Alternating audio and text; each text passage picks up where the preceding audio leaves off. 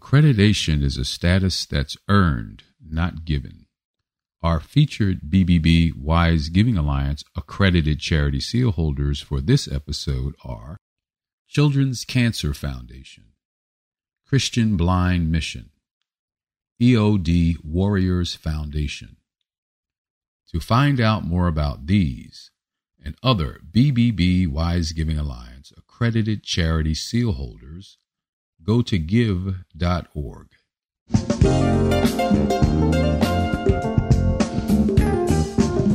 You're listening to the Heart of Giving podcast with Art Taylor, powered by bbbgive.org.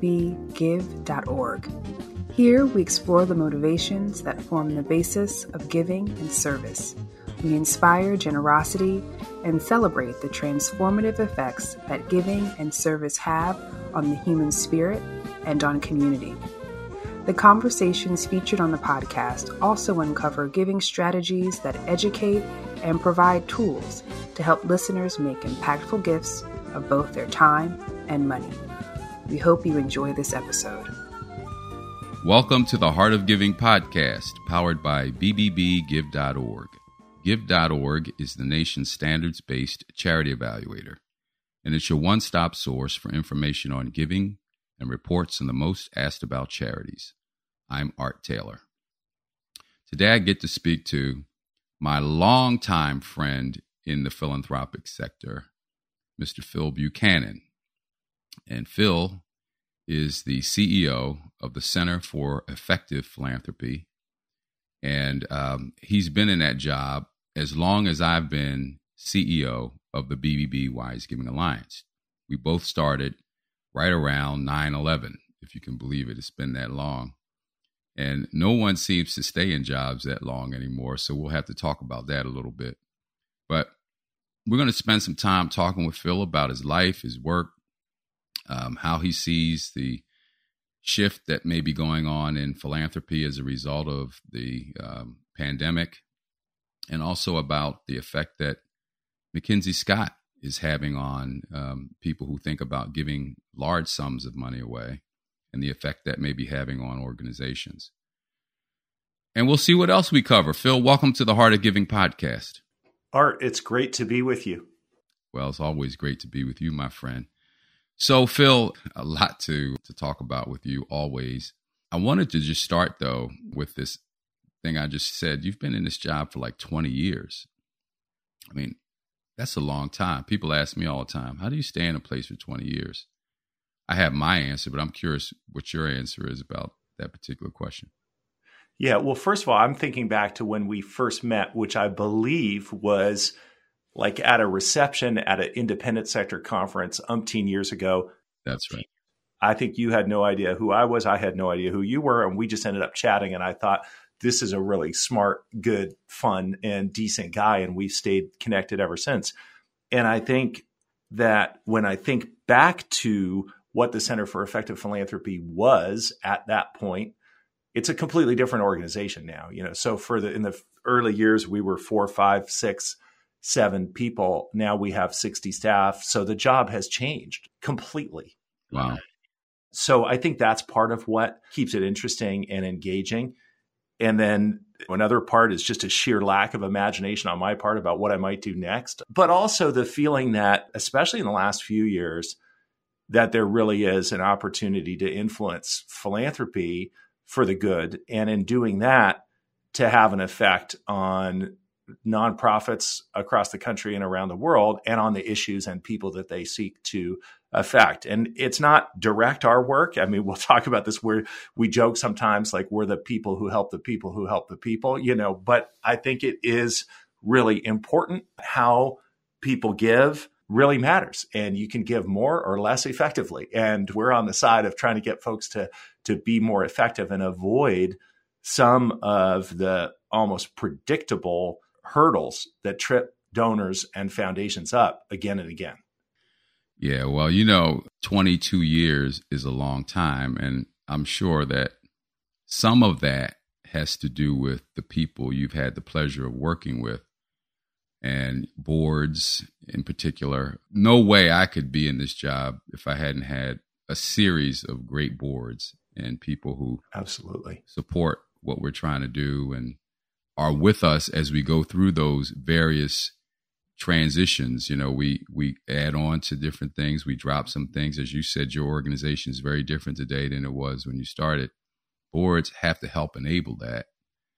And I just wanted to suggest that some of that probably has to do with them and even giving us room to take some time off. I had a sabbatical, and when I heard you took your sabbatical, I said, you know, maybe I need to do a sabbatical. And my board was right there with me, said, you know, go ahead, Art, take some time off, do what you need to do. And it was wonderful. But what did you get out of yours? Because we talked about this a little bit, and I think it's kind of a thing we should put out for others to consider, giving their longtime CEOs or even people who are in the organization who've committed so much of their life to the mission, sometimes just to be away from the work for a bit.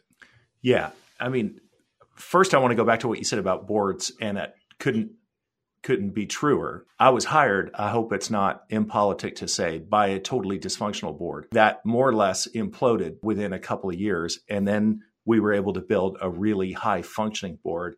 We've had a series of great chairs and just great board culture. Our current chair, Tiffany Cooper Guy, has been the longest standing board member we've ever had, because we extended her so that she could serve as chair. And, you know, she's not just great at facilitating meetings. She's kind of like a coach to me, just a wise person whose advice I seek. And without those kinds of relationships, as you know, the job can be a little bit lonely. And it can also feel, as much as we're very privileged to have the jobs we have, it can feel sort of unrelenting. And that's where a sabbatical comes in. And I had wanted to work on a book project to try to package up some of what we've learned over many years in a way that was accessible, not just to the foundations that we had traditionally worked with, but also to individual donors who we were increasingly trying to influence. And so initially the sabbatical was really about that. And I did get a good start on the book, although the board said, you don't have to do that. You can take the time in whatever way you want. But it was 3 months. It was the summer. It was the best summer I've had in my adult life. People kept saying, are you going to travel? And I said, no, all I do is travel. I'm going to not travel and just be with my family and spend time right on the book. And we put in place a policy at that time that any employee at CEP who has served for 10 years is eligible for a 3-month paid sabbatical. So we've now had a number of people in a range of different roles at the organization take those sabbaticals. And it is challenging, you know, to cover, but it is also really good, not just for the individual, but for the organization, because inevitably when somebody takes a sabbatical, other people step up. And I'm sure you saw this. And they have to push themselves to play a different role. And so there's great growth opportunities. And I think it makes the organization more resilient and prepared for succession at various levels to have a sabbatical policy. But also it's a great perk and leads to, I think, retention of people who might otherwise not stay as long, because they really want to enjoy that. And when they come back, we found they stay longer. They don't leave after the sabbatical. So it's been great for us. Yeah, well, I'm glad you mentioned the book, because that's one of the things I wanted to talk to you about. You did get the book done eventually. It's called Giving Done Right. And I wanted you to just talk to our listeners about some of the major takeaways from that writing and what really propelled you to actually take the project on to begin with. Yeah, I think I was motivated by a mix of a deep sense of frustration with watching folks make the same mistakes that their predecessor foundations or individual donors had made. And I'll come back to that in a second. And then also on the flip side, a sense of inspiration about what is possible when philanthropy is done well to support great organizations doing important work. So on that second point, I think we actually tend to take for granted, just speaking domestically for a minute, all of the things that we enjoy every day that are the result of nonprofit organizations, you know, supported by donors and foundations. So and I know we don't all enjoy this to the degree that we should, but to the extent that we're able to breathe clean air and drink clean water or swim in a clean river or walk in woods that have been conserved and protected. That's often about philanthropy and nonprofits. To the extent that we don't worry about diseases that used to be severe because folks are vaccinated against them, going all the way back to things like yellow fever in I believe it was the 30s, and the Rockefeller Foundation's role in work on that. The progress that we've made, even though it has been in fits and starts, and sometimes it feels like we are sliding back, especially now, but in securing civil rights, human rights for people of color in this country, for LGBTQ people, there is often a philanthropic and nonprofit story behind that we don't celebrate enough and learn from enough.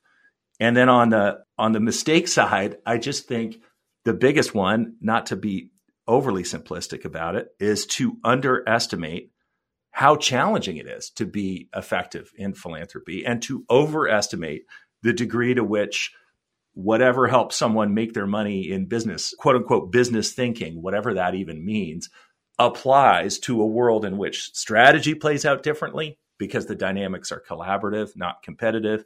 Performance measurement is really different, as you know better than anyone, because you can't boil it all down to a single metric by which we can compare one donor to another and say, well, Hewlett's ROI is 3 times that of XYZ Foundation. It doesn't work that way. It's much more complicated and difficult. So wanted to just address both sides of that in the book and really try to give donors just some practical advice, recognizing that there aren't easy answers. So there's a lot of nuance in this work. Yeah, and that's one of the things I love about the way you think. It's always nuance, and we're in an and world. I've said that a lot of times, and we want clarity. Well, we actually want certainty. You know, everybody wants certainty. We can't have it. We can have clarity if we're able to deliver that, and to do that, it takes nuance. It takes thinking more like you're on a spectrum. Mm-hmm. Rather than you're this or that. And we're in a world where everybody wants, or seems to be wanting to be, this or that. The way you think, though, and I've seen this in a lot of the things you write, it's always, you know, let's think about this a little bit. Let's not jump on a bandwagon without giving some thought to what we're actually saying. And your writings, for instance, about charities and businesses, you know, those really light me up, because we hear so often people say, we should run our charity like a business, as if to say, if we do that, we're going to be a great charity because businesses have it all figured out. Right. Well, guess what? There are a lot of really bad businesses. And there are lots of things that businesses aim to do that a charity would never aim to do. Well, you go on to talk about it, but your nuanced thinking on this helps us all better understand how wild it is for people to say certain things as though that is that's the guidepost for how we should operate. Right, right. Oh, totally. I mean, what business are we talking about? JetBlue, which I spent 1 hour and 47 minutes on hold with yesterday, the dry cleaner, Google, like it's not a meaningful phrase. People use it to mean effectiveness, but there's a lot of ineffective businesses, just like there's ineffective everything. I think it was Jim Collins who said we should reject the idea that business thinking is the answer. I'm paraphrasing, because most businesses, like most of everything in life, are mediocre. So why would we want to import the practices of mediocrity into the social sector? So yeah, so I feel really strongly about that. And it plays out in issues that you care so much about, like the overhead question. So I was listening to your great, highly recommend solo podcast that you did recently, just trying to help educate people about the nuance here. And it is true that we should be very, very careful not to judge organizations based on, say, a single ratio. It is true that organizations can achieve more impact sometimes by investing in things that might be labeled quote unquote overhead. But it is also true that how a budget is allocated within an organization matters.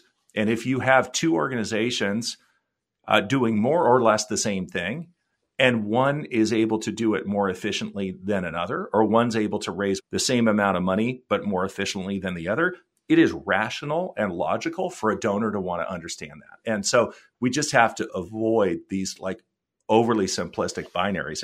I feel the same way about like unrestricted support. There should be way more unrestricted support for nonprofits. The lack of unrestricted support is a huge problem. It's been like 20-80 in terms of foundation grants, 20% unrestricted. I don't know what's right, but it feels more like it should be 80-20 the other way. However, does that mean that it never makes sense for a funder to make a restricted grant or a one-year grant? Of course it sometimes makes sense, right? So we just have to really try to avoid these binaries, I think. Yeah. And I love you for thinking that way and for helping us all think that way. Let me ask you a little bit about the work of the organization, the Center for Effective Philanthropy, which, as you say, started out as one thing and now it's evolved. Over the years, what has it become, Phil? So we try to be a resource to donors of various types that want to be more effective. And so we're about the how, the practice of philanthropy. I mean, I've got my own views about what I wish donors were focused on, but donors, once they know what they want to do, I think struggle sometimes with how to do it well. So we started out really working with larger US-based foundations, and we were doing a couple of things, doing research on topics that were relevant to foundation leaders, like how to think about strategy in a philanthropic context when it's very different than a competitive dynamic, or how to build strong relationships between funders and nonprofits. We were also creating various feedback mechanisms. So a lot of folks know us in the foundation world for something called the Grantee Perception Report, which allows for a funder to understand how it's being experienced by the nonprofits it supports in a candid and comparative way. And if you've got a lot of resources, you don't necessarily encounter a lot of candor from the people who might want those resources. And without the comparative data, it's hard to know what is a good rating by a nonprofit of a funder on various dimensions. So that's become widely adopted. Most of the largest foundations in the country and many smaller foundations use that tool regularly. We have a variety of other feedback mechanisms.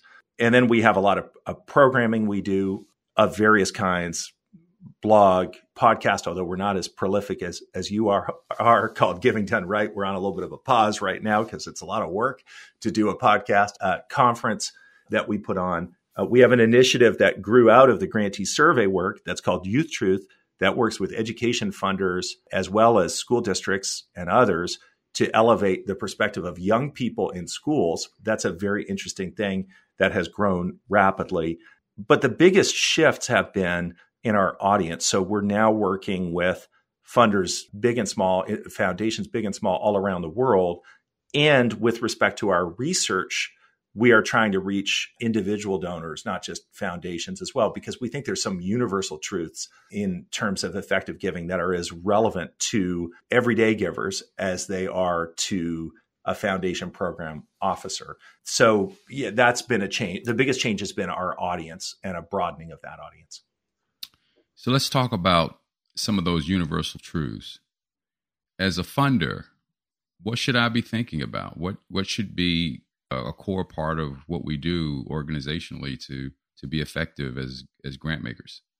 The first thing, and maybe this sounds really obvious, but I think you would attest to the fact that it's not always present, is the humility to understand that the answers probably don't lie within your building or in the conference room with the consulting firm that you're using. You know, the answers are probably out there in communities, in issue areas where organizations have been working diligently for many years. And that, again, seems obvious, but I've seen so many top-down strategies cooked up in those conference rooms that then don't hit the ground in a way that works. And so really figuring out how to tap in to the knowledge, not just of nonprofits who've been working on issues or experts who've been studying issues, but often the people you're seeking to help themselves have maybe the best informed perspective of what is actually useful. So I think we've seen this. I don't mean to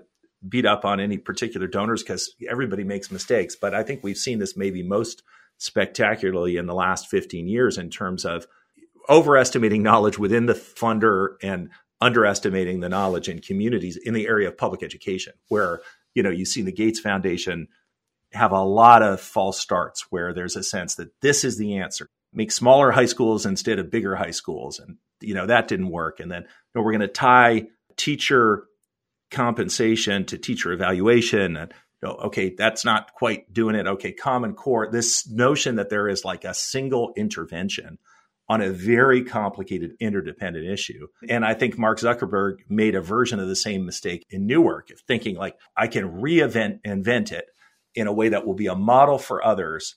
But the community was standing there saying, well, what about us? You know, we have a point of view. We have knowledge about really practical things, like you just switched the schools around such that my kid now has to walk through a neighborhood that's not safe to get to school. And I could have told you that's not going to work, but nobody listened. And so I think fundamentally that humility and building in feedback mechanisms is one thing. I think that the other thing is, and it's related, is an underestimation of how crucial collaboration is.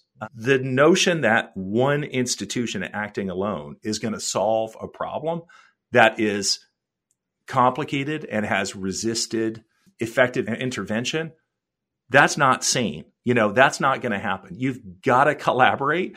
And as we look at the examples where we would maybe agree that, boy, philanthropy really contributed to positive change, occasionally you see something where you could say, boy, that one organization really had a disproportionate impact. And we can point to organizations that have. But even in those cases, there's usually a collaboration underneath there, a group of funders, group of organizations rowing in the same direction on something. And I think that gets underestimated time and time again. And now it's time for our Giving Tips segment with Bennett Weiner, one of the world's most renowned experts on charity accountability and the COO of the BBB Wise Giving Alliance. So when is the best time of year to donate to a charity?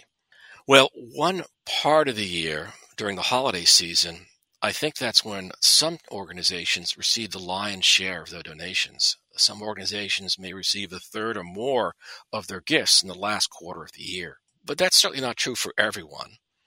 And I know we think about charity a lot during the holiday season, but the truth is charities are going to welcome your donation at any time during the year. And they need money from January to December, not just during the holiday season.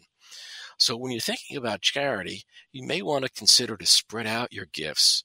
So in order to help an organization at various times of the year, not just during the holiday season. The other thing to keep in mind, there are certain types of charities that rely on events to have the motivation for some to make a donation. I'm thinking of disaster relief organizations and groups that are responding to some current tragedy. They come to mind because they get the most attention after those horrible things happen, and people want to make a donation so they can help as soon as possible. But even in those instances, the need doesn't disappear when the headlines do. So if you gave to disaster months ago, that area is still a need, and charities that are helping that area will certainly want your support to help with recovery. So it's really throughout the year, not just the holiday season, but there are various triggers and things to keep in mind to give your donation as best as you can, when you can, at all times during the year. So as I think about foundations, this is kind of a funny aside. Yeah.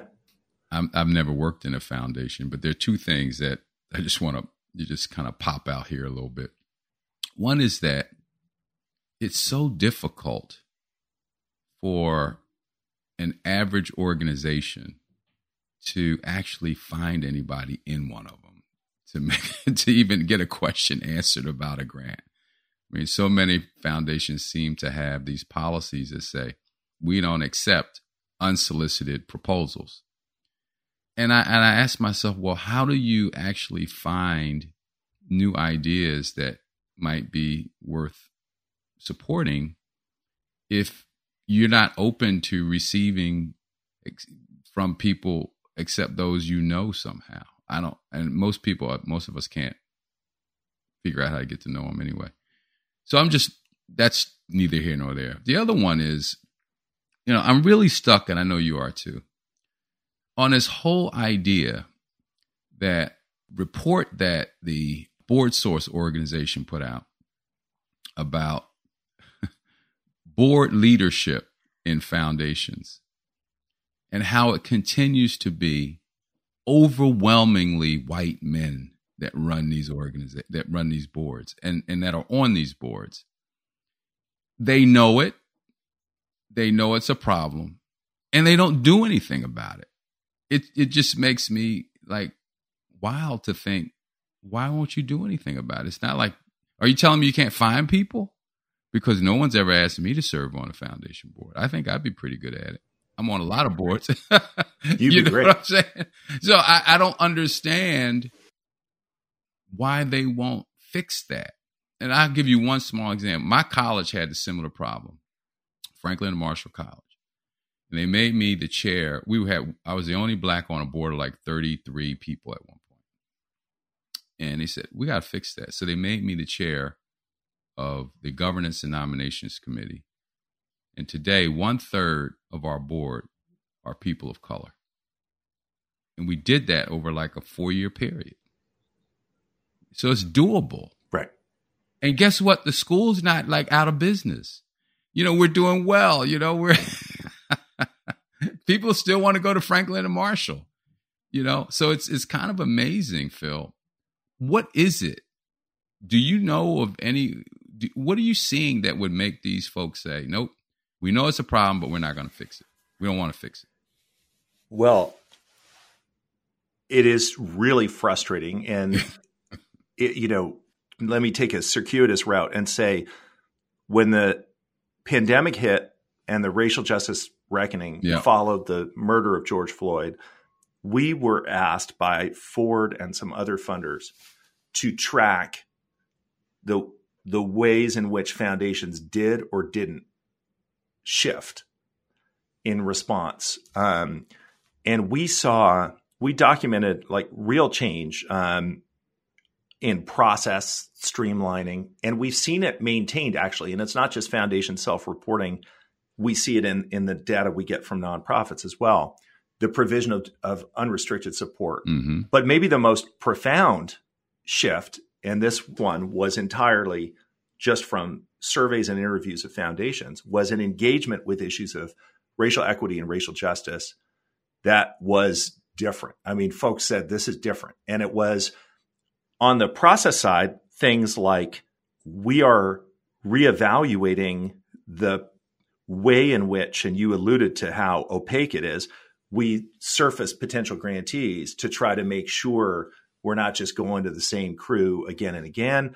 But it was also like profoundly strategic. So this recognition of what I believe, which is that, let's just talk about the United States for a second, you cannot work in any programmatic area in this country and not engage the issues of systemic racism. And because they're everywhere. And the data tells us they're everywhere in terms of environment and who lives exposed to pollutants and who doesn't, education, how discipline is meted out for the exact same, quote unquote, infractions in schools, criminal justice, obvious, on down the line, the history of redlining, you name it. And it's not that there weren't plenty of foundations that were engaging that, but there was a surprising number that were not, right? Where you would look at a strategy in U.S. public education that didn't even mention race. So that seemed to shift in that moment.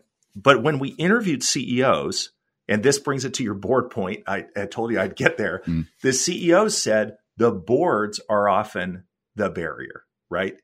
And on top of that, we actually saw a meaningful correlation, can't prove causality, but a meaningful correlation between the racial diversity of the boards and the foundation's propensity to do certain things in response to what was happening, to be more focused on supporting organizations in different ways, series of different things that we documented. So wow. It matters in so many ways. It changes how the institution operates, right? When you have a more diverse board. And I was hopeful for a bit there that we were really going to see change. And I'll tell you that I'm just not sure. And we don't have... I mean, I think there's one of the things we're talking about here is like, when do we go back out again, particularly in the wake of the affirmative action decision right.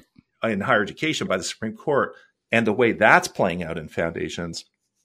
When do we go back out again and try to say like, okay, we're 3 years later, 4 years later, is any of that momentum still there, or did it all dissipate, or something in the middle? But who's in that boardroom really matters. And the boardrooms of some foundations are quite racially diverse. I could name some, but in aggregate, they are ridiculously white. I don't get it. I mean, well, we could say I don't get it, but because it can't be like money. Yes, we know foundation leaders get paid a little bit of money to serve on those boards. All right. Some yes, but, some no. Yeah, some yes, some no. But it can't be that. It can't be like, all right, I have so much power because I'm on a board of a foundation, because you're only one voice on this whole thing, but you can influence by being at the table. You can have some influence. I don't understand why this is such a difficult area to crack. Just don't. And they're, like you said, the CEOs want to change it. You know? Yeah. What is it? And I wrote about this and I said, you know, all nonprofits to some extent, and this isn't a perfect analogy, but all nonprofits to some extent get a tax subsidy because they're not paying taxes on what they do. Right. And right. The return is you got to contribute to society. Well, diverse taxpayers in this country are providing that subsidy. So these organizations should be thinking about including those diverse voices in their leadership. We've seen some boards hire people of color as CEOs, which is wonderful. We're seeing a lot more of that. But the board thing is just, I don't know. Let me stop talking about it. No, I mean, well, can I say one more thing about it? I mean, I think the CEOs were telling us the board can be a barrier. You know, some of them were telling us they want the board to be more diverse, but are they taking the risks necessary, you know, to push for that, right? Like you got to take a little career risk sometimes and put yourself out there, right? And I agree with you. I mean, I think the CEP board is majority people of color now as of today. Fantastic. Be honest with you, that just kind of happened. I was like, oh. And so, but we enforced term limits, right? And sometimes we'll make exceptions for somebody finishing out a chair, a term like our current chair, for example. But for the most part, it's 9 years and you rotate off. I really think there's a big problem at a lot of foundations. And it obviously there's the whole family issue. That's one issue, right? And if the family is all white or predominantly white and it's majority family on the board, then you have fewer slots to work with. But the other thing is that even for non-family members at family foundations, and even at boards where there are no family on the board, I am stunned by how often there might be term limits like in the bylaws or on the books, but they're not enforced. And so I have had folks tell me, oh, that guy's been on the board for 22 years and we can't wait for him to go off. I said, well, isn't there a term? Well, he technically termed off 13 years ago, but we never enforced those. That's just not good governance. And so I think that's part of the issue. Like you got to people have to person up and say like, okay, you had your run. It was good. We celebrate you. And now it's time for new leadership in the boardroom. And you can make the same argument about CEOs too. And I say that fully cognizant of the fact that I've been in this role for 22 years. So, but there's a time for change. Well, we could go on about this one as we have in different conversations. Let's talk about MacKenzie Scott. She is kind of flipping our notions of what great big philanthropies should be doing and how they should be distributing those resources. I think there's probably people out there who applaud and other people who, you know, sort of poo-poo it. What is your thinking about MacKenzie Scott and her work? And is it really having an effect on how other grant makers and wealthy individuals, for that matter, think about contributing to society, particularly with their wealth? Yeah, great questions. I mean, we received at CEP a gift from MacKenzie Scott. Best phone call I've ever had. And then we talked with our board. A couple of board members said, well, this is the most interesting natural experiment in philanthropy because these gifts are in our current sample and the research we're doing on this, which I'll talk about in a second. We're talking like $5-6 million at the median. The median grant size for the foundations that do the Grantee Perception Report with us is like, I don't know, it's like between $100,000 and $150,000, right? So it's just like a whole nother world. And I'm talking now about, not about the latest MacKenzie Scott effort, which is this competitive open call for organizations with between $1 and $5 million budgets, which is a very different process. And it'll be interesting to see how that plays out. But I'm talking about the often out of the blue, massive gifts that she started making in 2020. We got our gift in 2021. And then we set out to study, well, what's happening to these organizations? It's a 3-year study. Year 1 report is on our website. And then CEP.org, year 2 report will come out on Giving Tuesday. What we're seeing is, this is no surprise, massive positive impact on these organizations in terms of, in sort of every way, ability to strengthen internal operations, culture, climate, ability to expand programmatic work, reach more folks, ability to shore up financial sustainability for the long term, innovation, piloting new programs, greater ability to collaborate. But we're also seeing from funders, and this was a component of the year 2 study, kind of mixed feelings from other funders. So some folks will say, yeah, she's had some influence on us. You know, it's been mostly positive. But then also we have a majority of folks expressing concerns about her giving. These are foundation people we talked to, some folks at United Ways, some folks at community foundations in addition to private foundations. And some of the concerns are a little bit, I don't know, kind of make you sit up straight because it's like, did you really say that? Right. So people say things like, we don't think these organizations can handle that kind of infusion of resources. Or the grassroots organizations that she's sometimes supporting, you know, aren't ready and they don't have the capacity. And so that's a pretty interesting set of things to say. And it comes along with some predictions about, well, they're going to run into problems. Other funders are going to pull back. They're going to hit a financial cliff. And I can't tell you, I know definitively that all of that is wrong. But I can tell you that in 2 years of studying the hundreds of organizations and looking at how it's going, so far there is no evidence that those problems are arising. So, for example, on this idea that a lot of people have that other funders will pull back once they see, it's the opposite. These organizations are saying they're raising more money now than they did before, that it's helped them more than hurt them in fundraising. On this notion that, oh, there'll be a financial cliff, you know, they'll staff up and then they won't be able to sustain it. Well, the leaders are saying, look, this gift has a really different dimension to it than almost any other grant that we get, which is there's no end date. So we can use it whenever we want.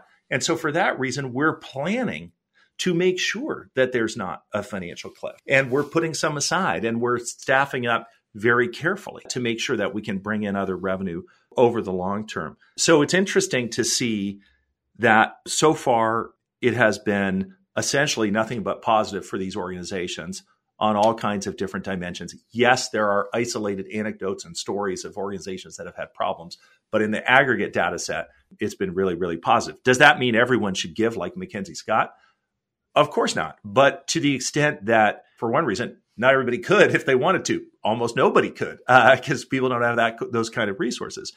But we can all learn from this. And one of the things I think we can learn is maybe some of the assumptions we have about the skills and abilities of nonprofits and their leaders, particularly organizations that have been carefully vetted, maybe those assumptions need to be questioned because maybe organizations can handle more than we think they can. And that might change how even those of us who are giving at a smaller level or those foundations that are giving at a smaller level approach their relationship with those organizations. Yeah, that's beautiful. Great answer. And I hope that foundations listening hear this and use it, because obviously here was an opportunity for someone to do something very different than what we've seen. You should learn from it. You know, don't right. just assume it was the bad thing. So, all right. So here's my last sort of theme I wanted to run by you before we have to sign off today. So I have to give a talk next week. A student of mine who was an executive at Hearst retired and started a business to help the marketplace better understand the value of people 55 and older. Hmm. Recognizing that this group is wealthy, it is still vital, they're going to live a lot longer than anticipated, there's a lot they can contribute, and society should look at them differently. He asked me if I'd come up to his conference and give a talk on how philanthropy and aging should connect. So what should I tell people at this phase in their lives about how they should intersect with philanthropy?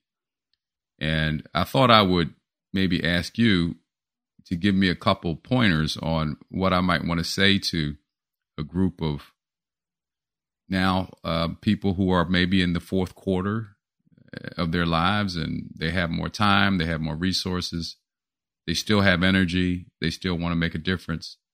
What should I say to them about the future and what they can maybe contribute to our world over the next 25 years if they approached it in a logical and thoughtful way?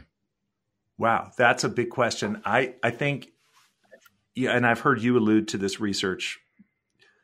The evidence is clear that giving money and time will make you happier. It will bring meaning and fulfillment to your life that you wouldn't otherwise have. And I think that having that as a legacy is maybe, well, is definitely more powerful than just passing along whatever resources you have amassed to your kids.